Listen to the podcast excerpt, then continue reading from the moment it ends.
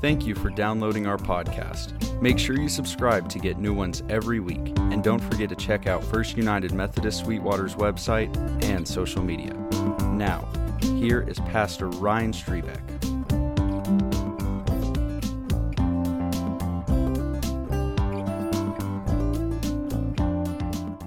It is my honor and privilege to introduce to you uh, Dr. Craig Curry. You know, we've been really fortunate in these consecration Sundays. We've had an all star list of speakers the last few years, and this just kind of keeps getting better. And so, uh, Craig, you can read some of the things that he's done and kind of his short bio in your bulletin there. Uh, but I've known Craig for a, a long time, and I've looked up to him from afar and sometimes a little closer. And one of the things when you notice somebody who's years ahead of you in the same kind of work, you notice the trail that they leave behind. You notice the seeds that they plant and kind of the consistency of their character. It's like when you, when you rent or lease a farm that a good farmer's been farming, you can tell uh, what they did with the soil and kind of how they took care of things. And it's the same way when you follow somebody in a church or on a board or something like that. So, in addition to pastoring, you know, what's considered one of the flagship appointments in our conference and really in the southwestern United States at First Lubbock, um, he has just mentored a lot of pastors and he's He's done a lot of great work that's benefited all of us uh, as we're out here in this region and this part of the world. And I've just come, Craig, to admire you and how you are with your family and the things that you do. And so it's a joy to have you with us today. Uh, and so welcome with me, Dr. Craig Curry. Thank you. Wow, thank you, Ryan. Would you follow me everywhere I go and introduce me in places? It was very nice. I, uh, I was reminded before the service started that Morgan sat, and she's already slipped away somewhere. There she is. Uh, sat with um, five of us pastors at annual conference at a, a restaurant and had to deal with us talking shop, talking church stuff, talking pastor stuff, and she held her own. And uh, that was my introduction to Morgan. And so, what a, what a blessing it is for me to be able to uh, come in, in support of Ryan and his ministry, uh, of Ryan and his family, uh, and to be able to uh, be a part of your consecration Sundays. Uh, when you kind of go back through Scripture, this kind of moment was not just about setting the gifts apart, bringing first fruits, setting gifts apart, but it was more about setting the people apart. So that what was presented were gifts, but those gifts reflected the commitment of people to God and His purpose and what He was doing. And so it's not just what we bring, it's who we bring to Him. Amen? Uh, and that's what today is about is we get to renew that commitment together and we, we get to come before him and, and allow him to speak into us again and, and see us as we really are and uh, still love us and still expect of us and still trust us. So uh, that's, what, that's what today gets to be for us. Uh, Ryan and I go back. I think my first encounter with him was on his chrysalis, college chrysalis uh, uh, walk back in Lubbock at Slaton. Um, and uh, we talked a little bit about that. I, I remember in my talk I had my brand new TaylorMade three wood that I used as a as a object lesson, and I don't remember what I said, but I remember my three wood. So um, tells you how spiritual I am. We were blessed to serve Elmwood West uh, uh, in our pasts and blessed to get to, to uh, have a lot of common friends and, and buddies. And uh, I really respect Ryan in his work in his churches, with his family, and with our annual conference. And I have uh, been able to watch that. And that is a blessing to me. I also uh, want to say good morning to First United Methodist Church Sweetwater because uh, this is a special place to us. Uh, in the, the fact that in the past we came real close to coming here uh, as a pastor. And uh, that's a story Jay and I kind of talked a little bit about before the service. It, uh, it's been also a blessing to be a part of Walks to Emmaus in this area when my, in my Abilene and Snyder days. And uh, several of us have been on those walks. And I think I worked a walk uh, for some of you who are in the room. And uh, that's a blessing as well. I, I hope to end this message um, tying back into the series, the Genesis series that uh, Ryan has uh, led you through. Um, I, I, hope to um, help us feel like we know today that God trusts us. Would you pray with me? God, I ask that you would speak through me. I ask that you would give to each of us a, a renewed sense of your voice, of your care, of your love for us.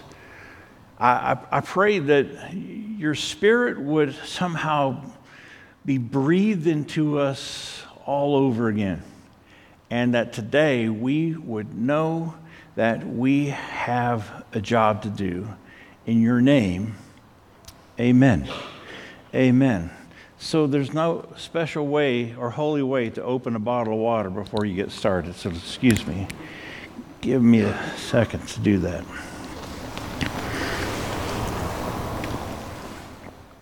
Telling Ryan that when you retire from the ministry and you don't preach every week, um, your voice gets weak. And so uh, thank you for putting up with me getting back into the swing of things this morning. Why would you, why would you do a, a message to finish a, a series on Genesis out of John chapter 20? Why would you read a passage about Jesus sending off his disciples uh, in, in order to try to tie together what Ryan has so adeptly. And by the way, academically, I, I really appreciate your teaching style, Ryan, because uh, I followed the series, and, and I appreciate also how you you shared those stories in ways that in ways that help me understand that better. And um, so, but why would you go to John 20? The story that we get in John 20 is Jesus surprising his disciples. Uh, there is a, a, mystery in the room. They weren't expecting his visit. There was a, there was a struggle going on inside of them. They, they were lost. They, they didn't know what next steps to take. Their leader was hit, hit and miss. Uh, John captures the surprise of that, of that uh, that visit, and he records Jesus' blessing and peace that he speaks over them. And Jesus uses that phrase, uh, peace be unto you. Uh, in fact, uh, that's probably worth vetting out. I'm going to let Ryan dig that phrase out of Scripture and teach you how that spoke to the disciples to the point that I think he had a pattern of using that phrase. And so when he shows up in the room and it's a surprise, and he uses that phrase, peace be unto you, that wasn't a surprise. That was a need that they needed to hear him speak that peace over them. Peace be unto you. What is it inside of us that needs to hear those words? What is it we've been dealing with this last week, this last year, that we need to hear him speak those words over us Peace be unto you. These are the words he uses, peace be several times. In fact, if you look at Matthew 28, a similar kind of a going away time, he uses that same phrase, peace be unto you. And if you dig that out, there is something there that Jesus pours over them. And this story reflects a sense of doubt and uncertainty with the ranks Perhaps, maybe even more importantly, John captures the moment of sending these disciples out, sending out the earliest followers on their mission. Can you feel that? a goodbye time. There, there is, a, there is a, a handing of the baton time. There is a, a handing off of the keys to a teenager going on here. There is, there is a giving the family business to the kids kind of moment happening right here. And yet, these disciples weren't ready. They were, they were struggling. They, they were denying. They were afraid. You know the stories of what they had gone through just in the weeks prior. They, they, were, they were doubting. They were unsure what was next. They didn't have a plan. They hadn't sat down and had a committee and done a strategic plan and, and worked out some kind of initiatives to be able to follow. They were lost and stuck. And yet, Jesus knew every frailty of those disciples. He knew the broken places. He had seen and even witnessed the denials. He, he had been with them in their good moments, and he had watched them in their learning moments. Every doubt, every denial, every sin, every shortfall, he knew all about those. And yet, we still get this moment in this story when Jesus hands over the baton, he hands them the keys, he gives them the family business, and he sends them off.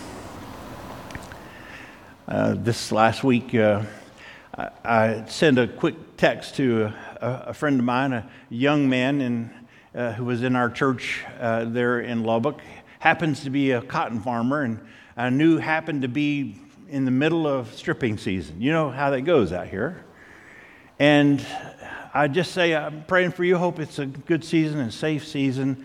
And I get this text back from him, uh, and it's a picture of him riding. It's a little video of him riding in his cotton stripper. But it's a special video.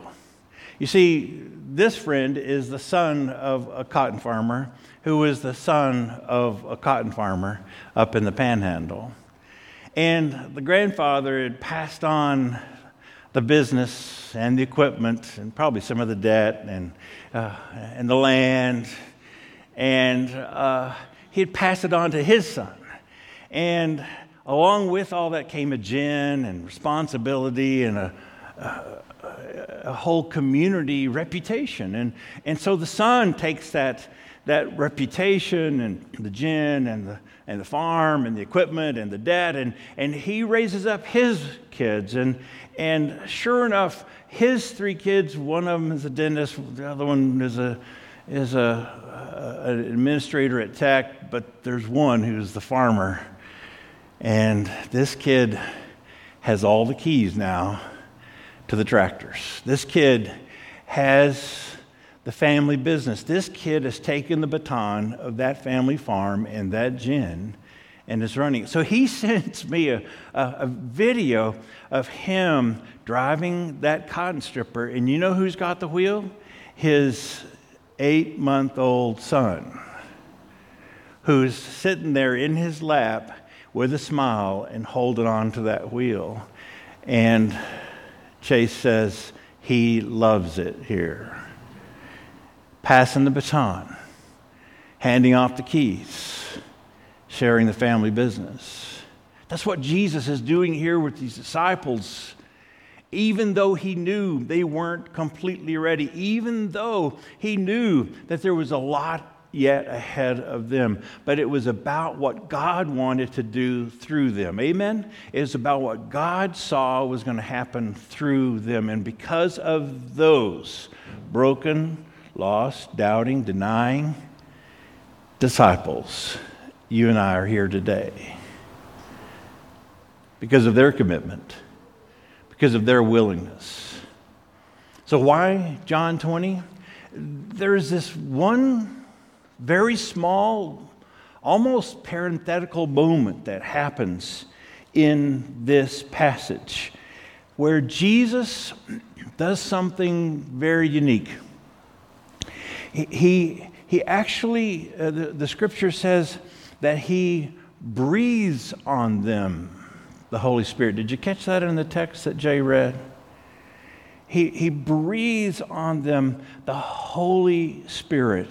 He, he, he, th- this moment of, of letting them be filled with the Spirit is John's version of what we get in Acts chapter 2. It's what we uh, get in, in Matthew 28.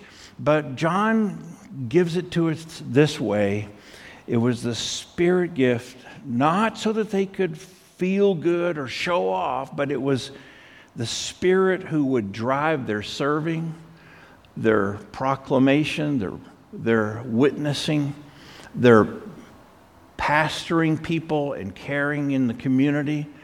The Spirit that would drive their missionary work, their giving, their sacrifice to transform the world. And in this little phrase, it says that Jesus breathes on them and says, Receive the Spirit. Entrusted. Entrusted with a Spirit breath. Entrusted the cool thing is that we see a string of trust when God actually has been passing that baton and handing off those keys and, and, and turning over the family business to unlikely, uh, imperfect, doubting, fumbling servants all through the years. In fact, we can see Jesus, he chose tax collectors, fishermen, and several others, and he said, Come follow me, trusting them the voice at Jesus' baptism, that booming voice, this is my beloved son. And there's a trust that happened from father to son. It's a theme that if you follow the angel calling Mary to do something special, carry this baby, entrusted. And she said, Let it be as you have said. We can walk it back all through time in ways that God has tr- entrusted broken people to move God's kingdom forward. Josiah, Hezekiah, Solomon, David, all entrusted. Not perfect, let's get clear, but trusted. Ruth, Rahab, Tamar, entrusted and are a part of the story. Jacob, Isaac, Abraham, and Sarah entrusted. And let's not forget about Moses and Noah, whose covenants are an important part, foundation of our new covenant, entrusted. All the way back to Adam and Eve. And this vague, often forgotten about moment in creation where God entrusts a special part of his creation. In Genesis 2 7, and by the way, this is how I tied John 20 back to Genesis 2. Uh, it, this is what it says Then the Lord God formed man from the dust of the ground and breathed into his nostrils the breath of life, and the man became a living being, entrusted not breathing into him uh, life so that he could say, hey, look what I did, but breathing him into him a, a, a, form of life that was expected to come alive and be fruitful and build the kingdom that God had visioned. There was an expectation with that breath. From the very beginning, God has breathed God's self into his human creation. Only us he puts His image in us. He, he puts His spirit in us. He puts His life in us. Only us. So that we can be fruitful, so that we can carry on the family business, to do something with that spirit breath that transforms the world. And that's why we're here. Jesus taught a story about a trusting farmer. You, you've heard the story. He gets ready to go on a long trip. I kind of think it's a golfing trip myself, and uh, he and his buddies gear it up, and they're going to be gone for several weeks. He gives his property, the scripture says. He gives his property to his several of his servants. One of them five talents, one of them two talents, one of them one. And he entrusts that to them while he is out. We are so familiar with this parable that we usually jump to the money part and want to know how much was that and how much did they make and what happened with it. But when you look at the story more carefully, I think Jesus' story casts the image that we need in order for us to get back to what it is to be entrusted servants. See, he brings them together and he gives them his stuff. He puts his wealth in their hands to trust them. And that's the moment of that story. God has entrusted us. We're here in First United Methodist Church, Sweetwater, Texas, in this post COVID, can we say that word yet? Almost post COVID era in this time and season when our community and our state and our world is uncertain, in this time when ministry gets to be reinvented, and in this time when churches have to relearn what it is that they can do and are being called to do, this is a season when we have to awaken to what the Spirit would lead us to do and realize that we're here not to just survive. Can I get an amen yet? There's a muffled amen in that. Our job is not to just survive, our job is to take the baton. Our job is to take the keys. Our job is to take the family business and to expand on that not to dig a hole and hide those in the ground because we're afraid of our Father, but rather to take those and to invest them, put them to work. And that's the expectation of being entrusted that brings us to Consecration Sunday, that where we bring ourselves to Him. He is he has breathed His Spirit into us because He trusts us. He has empowered us through His, his Son's story and, and that great gift of the Spirit and called us to be His church because He trusts us. He has put us with our individual and collective stories here in this church, in this community, because He trusts us with what we can do with Him and together. And your moment today, your moment is about stepping into that trust. I, I want you to see that Paul Paul was one of those haters of the church. And yet Jesus faces him face to face and turns him into a missionary. Peter was a denier. And yet Jesus says, I'm going to build my church on you. You're the rock. he gives them the keys. Uh, you understand that these guys passed on the keys and the baton and the family business to their disciples. And that's why we're here today to acknowledge that God needs us to step into our roles and responsibilities, not just to do in the church, but to give, to pray, to lead, to be examples, to serve, and to be witnesses. We get to be His good and faithful servants. So I'm going to invite you as you prepare to come and bring your your commitment cards. Those cards are symbolic and they're, I've read the card. It's more about your financial commitment, but I need you to understand that financial commitment is a commitment of self. And those are symbolic of God saying, I, I need you and I've entrusted you as, as you bring those this morning, I, I, want you to recognize that what we get to do as a church is to step into that trust and to let Him show us what this next era looks like. Because He's not done with Sweetwater, He's not done with this church. He needs this church as a cornerstone of what He wants to do here. And He's going to take the gifts that you have seen on the chancel this morning, the gifts that you see in these classrooms, the gifts that you know in your families and in this church, and He's going to put those to work.